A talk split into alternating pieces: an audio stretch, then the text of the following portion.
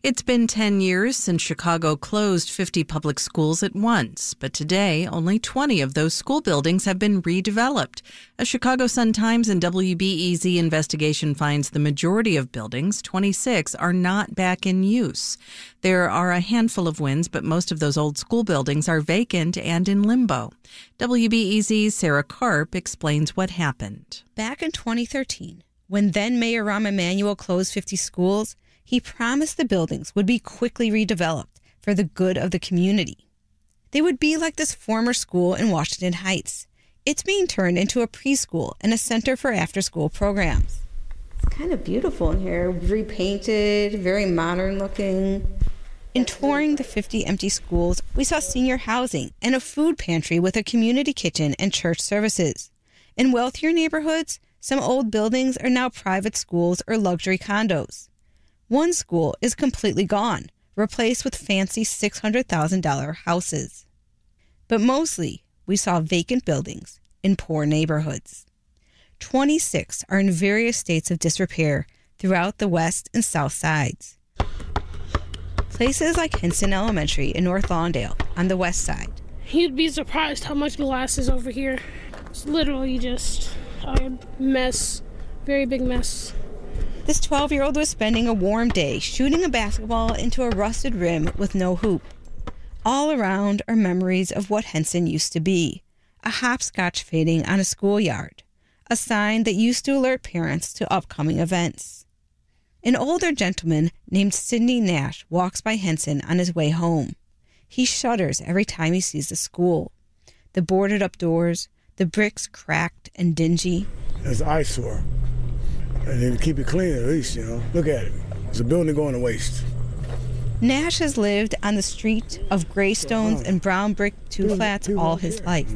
He says it was a good area to grow up in. It was like a village, like it was a city within itself. You know, it wasn't, it wasn't bad at all. It was real nice, nice neighborhood. The area is still mostly quiet, but some neighbors' homes have fallen into disrepair.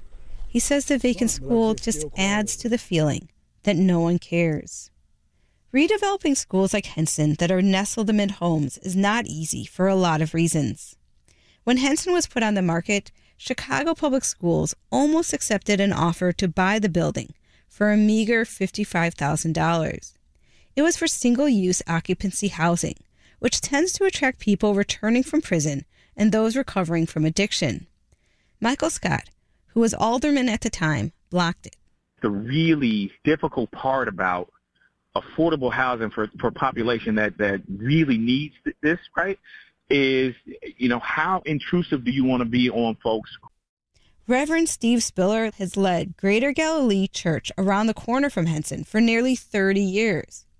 Early on, he told Chicago Public Schools that he would transform it into a community center with job training programs. But he was also frank with them. He didn't just need the building. We don't have funding. We need funding. You know, they always come around and ask us, what do we need? We, we, always, we need everything. And so if it's a priority to you for this building not to just deteriorate and become something, help us.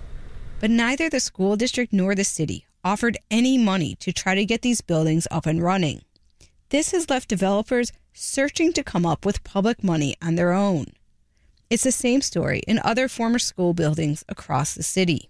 Spiller says it's frustrating. So now it's been sitting there, everything's in deteriorated, and the little things that were of use have been vandalized, you know that.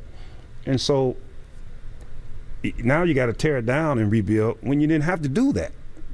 And the neighborhood has suffered because the schools were theaters, uh, uh, parent meetings, all of that is gone and you didn't replace it with nothing. When Emanuel proposed closing these 50 schools, residents and communities protested.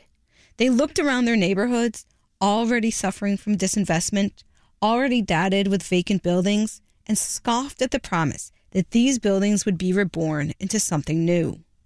For the most part, they were right. But there's hope for the future. Current CEO of Chicago Public Schools, Pedro Martinez, says these vacant buildings mar the city.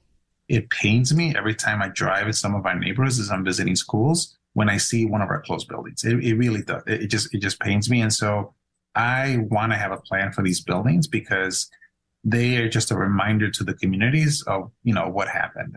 He says he plans to talk to his new boss, Mayor Brandon Johnson, about how to finally put these buildings to use. He also says the difficulty in repurposing these buildings is one reason why he thinks closing schools is a bad idea. Sarah Karp, WBEZ News.